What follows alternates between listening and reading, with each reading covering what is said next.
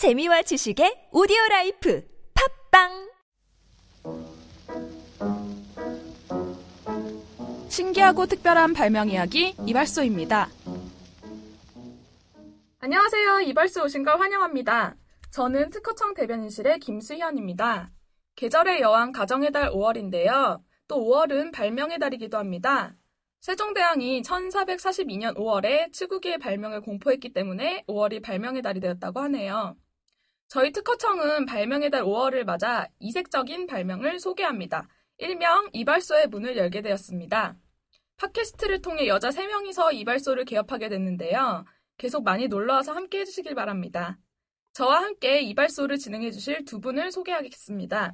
한국여성발명협회 김경희 팀장님 나오셨습니다. 안녕하세요. 한국여성발명협회 김경희입니다. 한국여성발명협회에서 일하고 계신데 어떤 일을 하시는 건가요? 저희 한국여성발명협회는 여성들이 자신의 아이디어를 가지고 지식재산권을 만들어 경제력을 갖도록 지원하는 기관입니다. 그러니까 다양한 지식재산 교육을 시작으로 해서 특허 출원뿐 아니라 발명 아이디어의 제품화, 사업화 등을 체계적으로 지원하고 있습니다. 아, 발명하는 여성들을 돕는 곳이군요. 멋진 일을 하고 계시네요. 그럼 이어서 다른 진행자 한 분 더 소개해드리겠습니다. 특허청 심사국에서 나오신 최수정 심사관이십니다. 안녕하세요. 특허청 일반기계 심사과 최수정입니다. 심사관의 일반기계 심사과라니 좀 어려운 것 같아요. 무슨 일을 하고 계시는 건가요? 특허는 발명을 보호하기 위한 제도잖아요. 특허를 받고자 하는 기술이 공개되는 대신에 공개된 기술에 대한 독점권을 주게 되고요. 하지만 특허를 받고자 하는 사람은 많으니까요. 그 특허를 받고자 하는 모든 발명에 이러한 권리를 줄 수는 없기 때문에 특허를 받을 수 있는 발명인지 아니면 받을 수 없는 발명인지 심사하는 것이 심사관들이 하는 일입니다. 주로 예전에 없었던 새로운 발명인지 혹은 완전히 100% 새롭지는 않더라도 쉽게 생각해낼 수 없는 부분이 있는지 심사하게 되고요.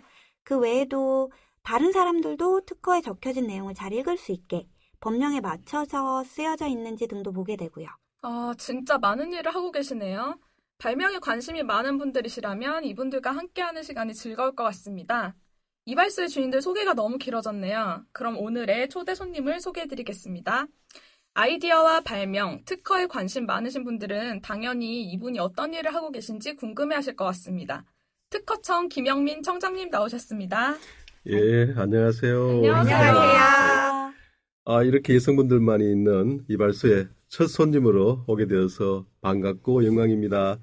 근데 제가 요즘 머리가 빠지고 있거든요. 머리 좀 살살 깎아주십시오. 예. 청장님 나오시니까 진행자분들 좀 긴장하신 것 같아요. 긴장하기는요. 청장님은 늘 웃는 인상이어가지고 친근한 이미지시잖아요. 거기다가 저희 협회 행사 때 자주 뵙긴 했거든요. 근데 이렇게 모시고 긴 얘기를 할 기회는 없었는데 오늘 사실 청장님의 약간 진솔한 모습을 볼 수 있을 것 같아가지고 되게 기대가 됩니다. 네, 전 긴장했습니다. 네, 보통 직원이 회사 CEO를 직접 만나뵐 일이 거의 없잖아요. 그것도 가까이에서 또 이런 녹음실이라는 저도 처음 와보는 생소한 공간에서 뵙게 되니까 더 긴장되고 또 기대도 되네요. 네, 두 분 모두 기대가 된다고 하니까 그럼 본격적으로 김영민 청장님에 대한 궁금증을 파헤쳐보도록 하겠습니다. 청장님, 지난 3월 중순에 특허청장에 취임하신 후에 이제 2달째를 맡고 계신데요. 취임 후에 어떻게 지내셨나요? 좀 바쁘셨을 것 같은데요. 예, 취임 후 좀 바쁜 나날을 보내고 있습니다. 벌써 2달이 다 되어가네요. 제가 내부 승진으로 23대 특허청장에 부임을 했는데요. 개인적으로 영광이면서도 또 한편으로는 책임감도 무겁게 느끼고 있습니다. 요즘 하두인 그 창조경제에 지식재산의 중요성이 강조되는 만큼 특허청이 제 역할을 해야 한다는 생각을 갖고 있습니다. 이를 위해서 지식재산 기반의 창조경제 전략 등 큰 틀에서 정책을 개발하려 하고 있습니다. 네, 또 얼마 전에 구글 플러스 영상 채팅 행아웃 기능을 활용해서 영상 대담을 하셨더라고요. 이런 소통 방법이 좀 색다르게 느껴지던데 어떠셨나요? 예, 사실 영상 회의는 해봤어도 기업 임원이나 여성 창업가, 또 학생 발명가, 발명 교사 등 다양한 분들과 온라인상에서 영상으로 대화를 나누는 것은 정말 처음이었습니다. 또 라이브로 진행되는 것이고 컴퓨터 앞에 카메라를 보고 이야기하는 것이 좀 익숙치 않아서 처음엔 사실 긴장을 좀 했습니다. 그런데 이야기를 나누다 보니 격이 없이 편하게 이야기 나눌 수 있어서 좋았고 또 좋은 정책 아이디어도 많이 얻었습니다. 오늘 팟캐스트 방송에 나온 것도 같은 맥락이라고 생각합니다. 앞으로도 이 발명 특허와 지식재산에 관심이 있는 일반 국민들과 소통하는 노력을 계속해 나갈 계획입니다. 저도 처음부터 쭉 지켜봤는데 참 새롭고 신선하다는 느낌을 받았습니다. 그리고 청장님께서는 이런 외부 소통도 많이 하시는 걸로 알고 있는데 이에 못지않게 내부 직원들과도 소통을 많이 하신다고 들었거든요. 예, 뭐 그렇게 노력을 합니다. 근데 특별한 건 사실 없어요. 친해지려면은 식사를 같이 하는 옛말이 있잖아요. 네. 약속이 없을 때는 가능한 직원들과 식사를 하려고 노력을 합니다. 서로 입맛에 맞는 음식을 먹으면 편하게 이야기할 수 있는 분위기도 되고요. 대신 음식점은 그 쌈맛집으로 갑니다. 싸고 맛있는 집입니다. 네. 그 퇴직자나 직무 연수를 가는 직원, 또 업무가 많아 고생하는 과 직원들하고 종종 어울리곤 합니다. 올 초 설 명절에는 우리 직할부서 직원들하고 떡국을 나눠 먹고 포춘 쿠키로 행운을 빌어주는 이벤트를 했었어요. 직원들이 정말 좋아하더라고요. 네. 또 가능한 직원들의 이야기를 들으려고 합니다. 언제든지 보고할 것이 있으면 전화나 이메일로 하도록 하고 있고요. 이렇게 하니까 좋은 정책 아이디어가 있는 직원들이 부담 없이 정책을 제안하는 분위기가 만들어지는 것 같더라고요. 그렇게 하다 보면 좋은 정책이 많이 나오곤 합니다. 네. 청내에서도 청장님과 이야기 나누기를 좋아하시는 분들이 많으시더라고요. 오늘 말씀하시는 걸 들어보니 맛있는 걸 많이 사주셔서 그런 게 아닌가 하는 생각이 드네요. 아, 또 정책 이야기를 하시니까 궁금해지는 게 공직생활을 30년 넘게 하셨잖아요. 그중에서 특별히 기억에 남는 정책이 있으실 것 같은데요. 예, 제가 보니까 공직에 첫 입문한 게 국세청이었어요. 그 이후에 상공부, 지금은 산업통상자원부 조직에서 무역이나 또 통상정책 분야에서 주로 일을 했었습니다. 네. 근데 하지만 그보다는 우리 특허청에서 한 정책 중에 기억에 남는 것을 이야기하는 것이 맞겠죠? 네, 네, 얘기해 주세요. 우선 제가 가장 재미있고 기억나는 것들은 제가 처음 특허청에서 고객서비스본부장을 할 때 일이었습니다. 네. 그 고객서비스본부 출범 1주년 그 행사 때 제가 우리 직원들하고 같이 연극을 했습니다. 연극이요? 예. 그 연극은 그 민원실에 일어나는 그 일상을 연극으로 한 거였는데, 우리 그 캐릭터들이 보면은, 국장은 청국장, 계장은 육개장 해서 막 민원인도 재밌게 아주 가발하고 들어오셔서 일어난 해프닝이었습니다. 아, 그런 그 연극을 통해서 우리 고객들, 우리 출연인들이 어떤 어려움을 가지고 있고 또 우리가 어떻게 해야 되는지를 느낄 수 있는 그런 좋은 경험이었어요. 또 제가 또 특히 기억에 남는 거는 제가 산업재산정책국장을 맡고 있었던 2008년도였어요. 우리 동료 후배들하고 같이 21세기 지식재산 비전과 실현 전략을 마련하고 또 정부 내 의제화를 추진을 했었습니다. 그 이후에 이를 바탕으로 해서 국가경쟁력강화위원회에 그 지식재산 강국 실현 전략을 보고를 하고 그걸 바탕으로 해서 지식재산 기본법을 만들었고 또 이후에 지식재산위원회가 발족이 되었습니다. 그때 열심히 일했던 것이 큰 보람으로 남아 있습니다. 아, 근데 청장님 뭐 법, 전략 이런 내용 나오니까 좀 어려운 것 같아요. 그래서 좀 풀어서 쉽게 설명해 주셨으면 좋겠는데. 예, 우리나라가 해방 이후에 사실 이 산업을 바탕으로 한 제조업 강국에서 이제는 특허나 또 브랜드, 디자인과 같은 이 지식재산을 바탕으로 한 지식재산 강국으로 도약하기 위해서 우리가 무엇을 해야 하는지를 우리가 전략으로 짠 그런 내용이었습니다. 네. 그중에는 그 개도국이나 또 채빈국에 대해서 그 특허나 상표, 디자인 같은 것을 도와주는 내용도 들어있었습니다. 아, 청장님이 통상협력 쪽을 많이 경험하셔서 세계 곳곳을 안 다닌 곳이 없다고 들었는데요. 그런 것 때문에 어려운 나라에 우리의 경험을 나눠주는 데 관심을 갖게 되셨나요? 네, 꼭 뭐 그렇다고 볼 수는 없지만 그런 면도 있는 것 같습니다.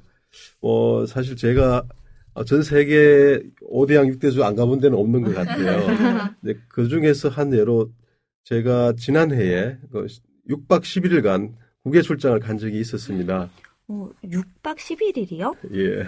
그러면 비행기 안에서 5일이나 지내셨다는 건가요? 예, 그렇습니다. 그때 제 출장 간 것은 우리 층에서 개발한 그 지식재산 이러닝 콘텐츠 중에 IP 파노라마라는 게 있습니다. 이 IP 파노라마를 스페인어판과 프랑스판 출시 행사를 하기 위해서 아르헨티나 부에노스 아이레스와 또 아프리카에 있는 가봉 리브레비를 방문한 적이 있었습니다. 이 가봉 같은 경우에는 그 적도 지역에 있는 나라이기 때문에 황열병이나 또 말라리아 같은 풍토병이 있어서 가기 전에 반드시 예방주사를 맞고 또 가서도 모기한테 물리지 않도록 노력해야 되는 것인데요. 네. 그 이런 나라들을 가면서 우리가 만든 그 지식재산 이러닝 콘텐츠를 알리고 왔습니다. 이들이 정말 고마워하고 우리나라의 도움을 많이 필요로 해서 앞으로 우리 특허청이 할 일이 정말 많구나 하고 느꼈었습니다. 우리가 그 성숙한 세계 시민으로서 또 우리의 지식재산 경험을 우리보다 조금 어려운 국가에 나눠주는 것은 참 의미인이라고 생각을 합니다. 그만큼 우리나라의 친구들이 늘어나고 지식재산 경쟁력이 늘어나는 일이기도 하고요. 네, 맞습니다. 듣고 보니까 청장님께서 고생이 많으셨을 것 같아요. 그만큼 외국에서 또 우리나라 특허청에 대한 기대가 큰가요? 예, 그렇습니다. 한번 생각해 보세요. 우리나라는 지금부터 50년 전만 해도 세계에서 가장 가난한 국가 중에 하나였습니다. 아마 장충체육관도 필리핀에서 원조로 지어줬다고 하잖아요. 네. 그런데 지금 어떻습니까? 우리나라는 특허만 보면 세계에서 4, 5위권입니다. 그리고 아마 지금 케이팝 다음으로 인정받고 있는 곳이 이 지식재산 분야가 아닌가 싶습니다. 그리고 G5와 같이 그 특허 분야와 상표 분야가 IP5나 TM5라는 그 주요 선진국과의 협의체에 정식 멤버로 저희들이 참석을 하고 있습니다. 이런 만큼 우리가 선진국과의 협력뿐만 아니고 최빈국, 개도국에 우리의 지식재산 발전 경험을 나눠줘야 한다고 생각을 합니다. 그게 어떤 면에서 보면은 우리가 국제사회에서 받은 도움을 돌려주는 일이라고도 생각됩니다. 아, 그러면 실제로 개도국과 우리의 지식이나 경험을 공유한 적이 있나요? 그럼요. 그 아프리카 차드에 그 사탕수수를 이용해 취사용 수치를 만드는 방법을 개발해서 알려줬고요. 또 네팔에 대나무를 이용한 단열주택 시공 방법도 보급을 한 적이 있습니다. 거기에는 그 굿네이버스나 헤비타트와 같은 NGO와의 협력이 큰 도움이 되었었습니다. 그 며칠 전 세계 여성발명대회가 열렸는데 어떻게 보면은 이 사회적 약자인 여성의 발명 진흥을 위해 우리나라가 주도하는 것도 비슷한 맥락이라고 생각을 합니다. 여성 얘기가 나와서요. 저희 진행자들도 다 여성이잖아요. 그리고 또 사실 역사적으로 위대한 여성 발명가들도 많이 있는 것 같아요. 예를 들면 퀴리 부인도 과학자로 알려져 있지만 사실 발명가이기도 하거든요. 네. 그래서 며칠 전에 세계 여성 발명 대회가 열렸다고 하는데 청장님도 혹시 가셔서 국내 여성 발명인들을 좀 만나보셨어요? 예, 뭐 참석을 했습니다만 첫 그 개막식 회의는 중요한 정부 회의가 있어서 가지를 못했습니다. 대신에 만찬에 참석해서 전 세계 여성 발명가와 저녁 식사를 하는 자리를 가졌습니다. 저는 어머니는 위대한 발명가라고 생각합니다. 우리가 쓰고 있는 주방이나 가정용품 중 편리하게 기능을 개선한 것은 대부분 주부나 어머니의 생활 발명에서 나온 것이 많지 않아요? 네. 아, 최근 들어서 여성들이 발명으로 창업하고 성공하는 경우가 많아지고 있다고 하더라고요. 예, 물론입니다. 우리나라에서 여성이 특허를 출원하는 건수가 연간 2만 5천 건 정도나 됩니다. 또 특허를 받는 건수도 만 건이 넘고요. 매년 그리고 쭉 꾸준히 증가하고 있습니다. 여성의 섬세한 사회 참여가 힘을 발휘할 때이고 또 지식재산이 중심이 되는 시대일수록 더 중요하다고 생각을 합니다. 남성이든 여성이든 함께 노력해 나가야겠죠. 그러니까 노력하는 건 중요한데요. 혹시 여성 발명이 어떻게 하면 더 꽃을 피울 수 있다고 생각하세요? 예, 발명은 크게 두 가지로 볼 수 있을 것 같습니다. 먼저 우리가 불편하거나 필요한 것을 발명하는 것, 그리고 또 하나는 산업에 큰 영향을 주는 것이죠. 네. 그중 여성 발명은 그 생활의 불편을 해소해서 조금 더 우리가 편하게 살 수 있도록 도와주는 것이 많다고 생각을 합니다. 네. 어떤 면에서는 이게 더 중요할 수도 있어요. 하지만 그 발명이 사업화로 이어지는 것은 쉽지가 않죠. 여성 발명이 꽃을 피우려면 생활의 아이디어가 사업화로 이어질 수 있도록 도와주는 것이 필요하다고 생각을 합니다. 네. 예를 들어서 아마 여러분들 잘 아시겠지만 환경이 스팀 청소기를 알죠 아마. 네. 예, 아마 그런 아이디어를 생각한 사람은 여러 사람이 있을 수 있을 겁니다. 그런데 중요한 것은 이것을 사업화로 연결하고 그 과정에서 특허로 권리화해서 배타적인 권리를 사전에 확보하는 것이 중요하다고 생각을 합니다. 특허청이 아직 조금 부족한 부분이 있는 것은 이런 것을 연결해주는 노력이라고 생각을 합니다. 특허를 잘 심사하는 것도 중요하지만 그게 잘 결실을 맺도록 연결해주는 노력도 매우 중요하다고 생각을 합니다. 발명의 사업화를 지원해 주신다고 하니까요. 저도 또 가끔 좋은 아이디어가 막 떠오를 때가 있는데요. 청장님한테 말씀드려야 할 것 같아요. 네, 청장님하고 이렇게 얘기를 하다 보니까 어느새 시간이 다 됐어요. 아쉽습니다만 오늘 못다 나눈 얘기는 다음 기회에 다시 한번 해야 할 것 같습니다. 청장님 바쁘신 중에도 귀한 시간 내주셔서 감사드립니다. 오늘 팟캐스트 방송 이발소에 나온 출연 소감하고 하시고 싶은 말씀 있으시면 부탁드릴게요. 예, 참 흥미롭고 재밌는 시간이었습니다. 꼭 사랑방에서 좋은 분들과 오순도순 이야기하는 것 같은 느낌도 들고요. 정말 좋은 경험이었습니다. 부탁드리고 싶은 말씀이 있다면은 이 이발소가 회를 거듭할수록 재밌고 또 유익한 방송으로 사랑받았으면 좋겠고요. 또 그때 제가 방송에 나오고 싶다고 해도 꼭 출연시켜줬으면 좋겠네요. 네, 네 감사합니다. 감사합니다. 네. 청장님 오늘 함께해 주셔서 감사드립니다. 저희 이발소는 앞으로 별난 특허 신기한 발명 이야기로 여러분을 계속 찾아가려고 합니다. 오늘 첫 방송이라서 좀 어색한 점이 있었더라도 처음이라 그런 거라고 이해해 주시기 바라고요. 오늘은 팟캐스트를 런칭한 기념으로 특허청장님 특별편으로 진행되었는데요. 다음 이발소는 남다른 그녀들, 여성 발명가들을 모시고 이야기를 나눠보려고 합니다.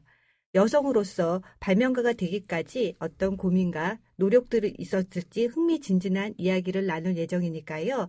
다음 이발소에도 많이들 놀러 오세요. 네, 감사합니다. 네, 특허청 팟캐스트 이발소에서는 이색적인 발명가의 이야기를 기다리고 있습니다.